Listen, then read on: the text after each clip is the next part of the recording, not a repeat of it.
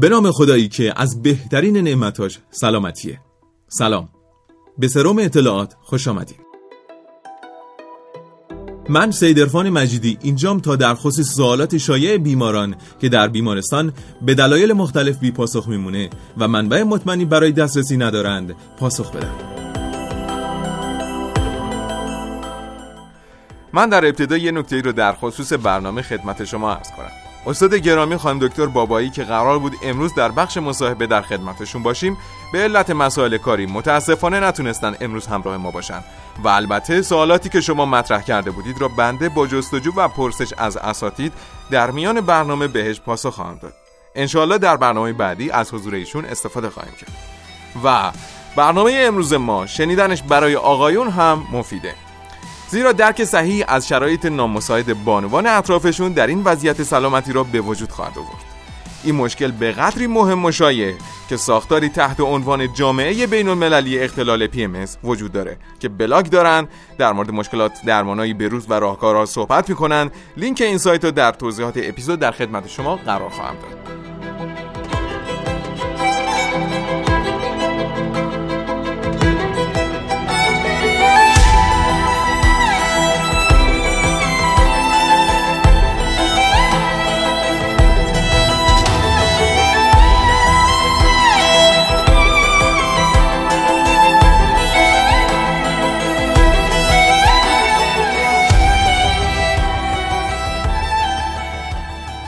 همونطوری که در تریلر برنامه خدمت شما عرض کردیم این برنامه قرار در خصوص دردهای قاعدگی و PMS پرمنسترال سیندروم که در فارسی دردهای پیش قاعدگی گفته میشه باشه.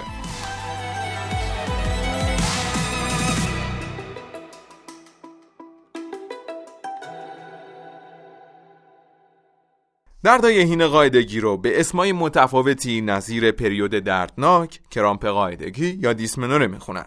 طبق تحقیقات تقریبا 90 درصد خانم‌ها دچار این مشکل هستند. ولی تنها 20 درصد اونها برای اون به پزشک مراجعه می‌کنن. دیسمنوره به علت تغییرات هورمونی و آزادسازی پروستاگلاندین ها به وجود میاد که باعث درد شکمی و علائم گوارش میشه. خب اول از همه باید بگیم پروستاگلاندین ها چیه بهتره کمی برگردیم عقب‌تر. در هر سیکل قاعدگی ساختمان رحم برای بارداری احتمالی آماده میشه و دیواره رحم زخیم خواهد شد.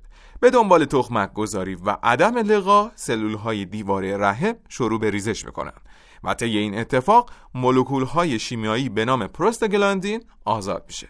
از خصوصیات این مولکول می توان گفت همراه با سایر فاکتورهای التهابی موجب انقباض رحم شده و انقباض رحم موجب محرومیت از اکسیژن در نواحی اطراف رحم خواهد شد. همین عامله که باعث دردهای شدید در خانما میشه. احتمالا براتون سوال پیش میاد چرا همه دچار این موضوع نمیشن. باید بگیم که در افراد مبتلا فعالیت مایچه رحم افزایش پیدا کرده و این انقباضات بیشتره. همچنین فرکانس انقباضات بیشتره و در نتیجه محرومیت از اکسیژن برای اونها بیشتر خواهد بود و به دنبال اون درد شدید اتفاق میافته. دیسمنوره به دنبال تخمک گذاری و شروع خونریزی شروع میشه و اصولا کمتر از سه روز طول خواهد کشید. ولی در عین حال می‌تونه تا انتهای دوره قاعدگی ادامه پیدا کنه شاخصه اصلی دیسمنوره درد در لگن و قسمت پایین شکم همراه با قاعدگیه که می‌تونه همراه با سایر علائمی چون انتشار درد به کشاله ران، درد کمر، اسهال، تهوع، سردرد، سرگیجه، دیس اورینتیشن یعنی عدم درکی درست از زمان و مکان، قش کردن و خستگی باشه. دیسمنوره شایع ترین اختلال قاعدگیه که در پزشکی اون را به دو نوع اولیه و ثانویه تقسیم بندی می‌کنن.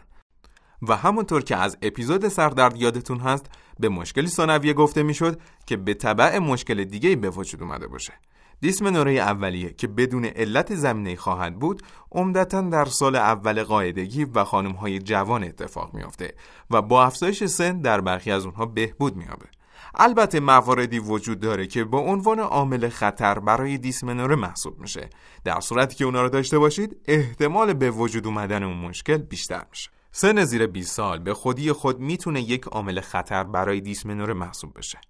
خونریزی سنگین به دنبال قاعدگی، پریود نامنظم، نولیپاری به معنی عدم زایمان تا کنون، سابقه خانوادگی در مادر یا خواهر و بلوغ زیر 11 سال عواملیه که می‌تونه خطر بروز دیسمنورا را تقویت کنه.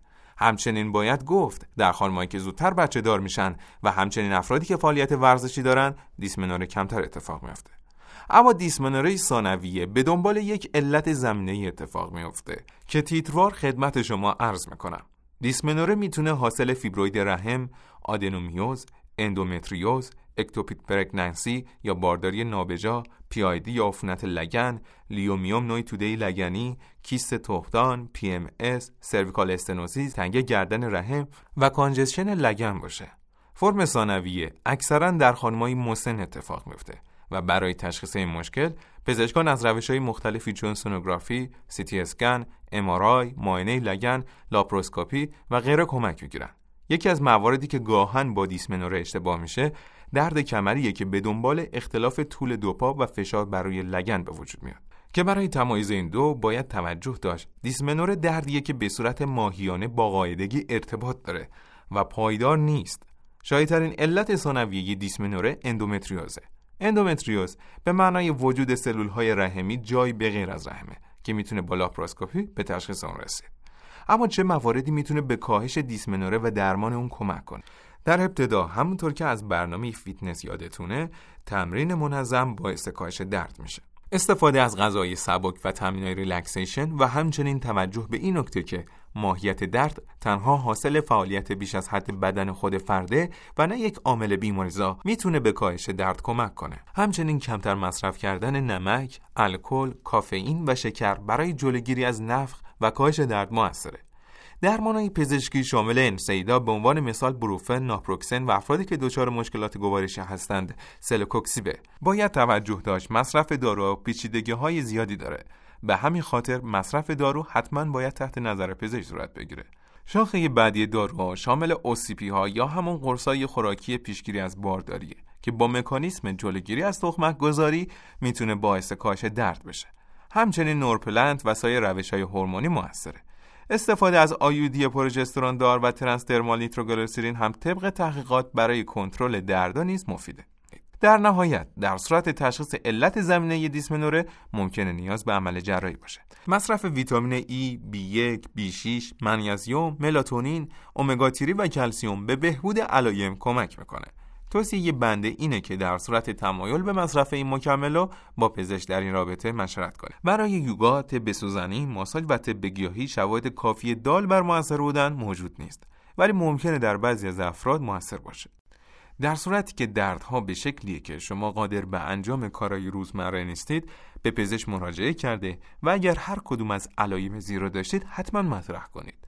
چون در تایید یا رد سایر مشکلات موثر خواهد بود. درد مداوم به دنبال کار گذاشتن آیودی سه دور قاعدگی دردناک به دنبال هم درد شکمی که به صورت متناوب قطع و تکرار میشه همراه با تهوع اسهال دفع لخته و درد لگنی در هنگامی که خونریزی نداشته. خب امیدوارم مطالب تا اینجا برای شما مفید باشه و حالا ما قراره در خصوص PMS یا پرمنسترال سیندروم که در فارسی دردهای پیشقاعدگی ترجمه میشه صحبت کنیم.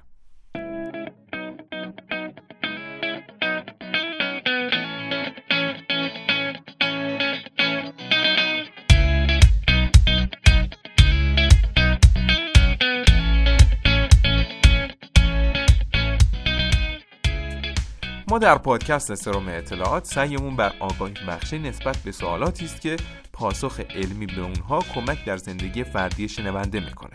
طبعا مسئول تولید مدیا هزینه داره و ما این موضوع را می‌دونستیم و تا جایی که توان داشته باشیم سعی می‌کنیم پادکست را با کیفیت ادامه بدیم. اگر دوست داشتید در این مسیر حامی ما باشید لطفا به صفحه حامی باش که لینکش در توضیحات اپیزود هست مراجعه کنید و حامی ما در این مسیر باشید. همچنین شما می‌تونید با استفاده از پوستر حامی مجازی ما که در قسمت حمایت سایت بارگذاری شده با اطلاع برنامه ما به دوستانتون در ارزش این کار شریک بشید. و با توجه به اینکه باید ارزش کارهای خوب رو پاس داشت خواستم پادکست Future Medicine را خدمت دوستای خوب خودم که دانشجوی پزشکی هستند معرفی کنم.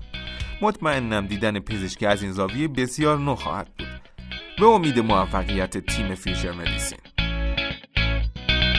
PMS به مجموعی از علایم جسمی و احساسی گفته میشه که یک تا دو هفته قبل از پریود به وجود میاد برای PMS حدود 150 علامت ذکر کردن که از اون میاد شایدترین اونها شامل آکنه، تندرنس پستانها، نفخ و تغییرات خلق و خو میشه. باید توجه داشت که تقریبا 75 درصد خانم ها در طی دوره باروری دچار علایم PMS به صورت برهه کوتاه میشن. ولی در نهایت برای 20 تا 40 درصد خانم ها مشکل جدی ایجاد می‌کنه. شایدترین سن برای ایجاد مشکل بر اساس جامعه های آماری در انتهای دهی دوم و ابتدای دهی سوم زندگیه. اگر علتش براتون سوال شده باید بگم که علت اون مشخص نیست و حتی زنانی که عمل جراحی هیسترکتومی داشتن و رحم خود را خارج کردن به شرط داشتن حداقل یک تخمدان ساله می‌تونن علایم PMS داشته باشند ولی ارتباط اون با نیمه دوم سیکل ماهیانه خانما به این شکله که در انتهای این نیمه با توجه به تغییرات فیزیولوژیک ما کاهش هورمون پروژسترون رو داریم. که به دنبال این کاهش یک سری فاکتورهای افسرده کننده تولید خواهد شد که می‌تونه منجر به این مشکل بشه خب مثل همیشه اول باید کاری کنیم که عوامل خطرش کمرنگ بشه پس خدمتتون عرض کنم که risk factor های PMS شامل رژیم غذایی پرنمک رژیم غذایی که شامل مواد معدنی و ویتامینهای کمی باشه الکل، کافئین و البته زمینه ژنتیکی است که این مورد آخر رو نمیشه کارش کرد. اگر بخوایم در سه نکته این مشکل رو خلاصه کنیم به این صورته که یک فرد علایم احساسی داره، تحریک پذیر، غم دو این علایم قبل از قاعدگی خواهد بود. سه این علایم انقدر شدیده که با زندگی روزانه اون خانم تداخل داره. البته باید گفت همونطوری که در ابتدا گفتیم این مشکل طیف وسیعی از علایم آزاردهنده رو همراه خود داره و ممکنه در طی دو سیک در یک فرد علایم متفاوتی داشته باشه. شما بگیر از درد مفصل و ماهیچه تا سردرد و اسهال و یبوست. ولی در همه موارد اون سه نکته که خدمتتون عرض کردم خواهد بود.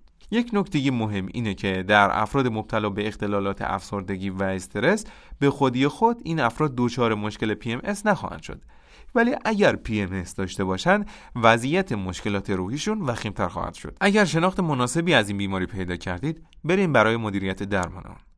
مدیریت درمان PMS در خانم هایی که علایم خفیف دارند در ابتدا بهبود سبک زندگی با رعایت عوامل خطر خواهد بود و همچنین کاهش استفاده از کافئین و انجام ورزش و کلسیوم و ویتامین دی می‌تونه باعث بهبودی بشه. در افرادی که علایم جسمی دارند، داروهای ضد التهاب مثل ناپروکسن بهشون کمک می‌کنن و در خانمایی که علائم شدید دارند از داروهای OCP یا همون قرصهای خوراکی ضد بارداری و داروهای ضد افسردگی SSRI نظیر فلوکستین سرترالین جهت درمان می‌تونیم استفاده کنیم.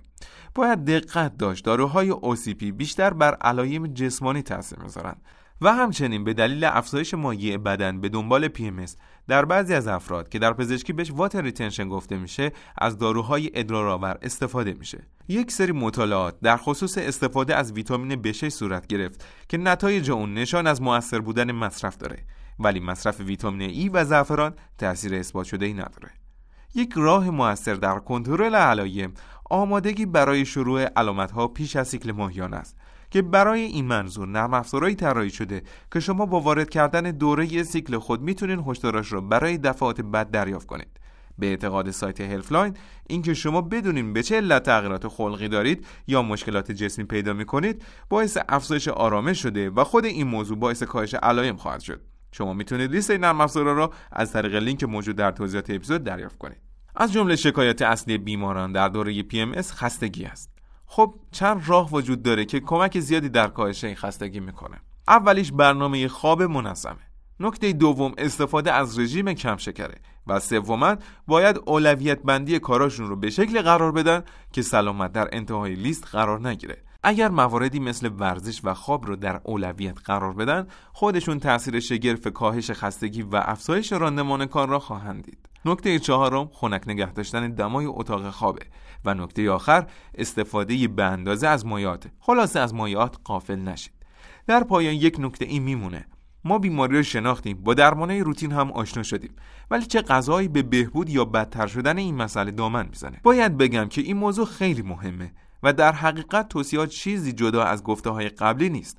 ولی خوبیش اینجاست که می‌تونیم رعایت کنیم. مواد غذایی که باعث کاهش علایم میشه شامل لبنیات، اسفناج و سبزی ها به علت مواد معدنی و کلسیومه. همچنین استفاده از ماهی، مرغ، میوه ها و غلات به علت وجود ویتامین B6 و همچنین نخود به علت وجود میزان بالای روی می‌تونه باعث کاهش علایم و حتی بهبودی بشه.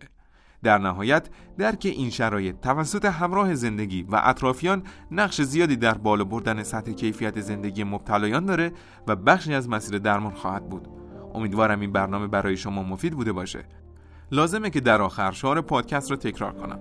برای شاد زیستن باید سالم بود. خدا نگهدار.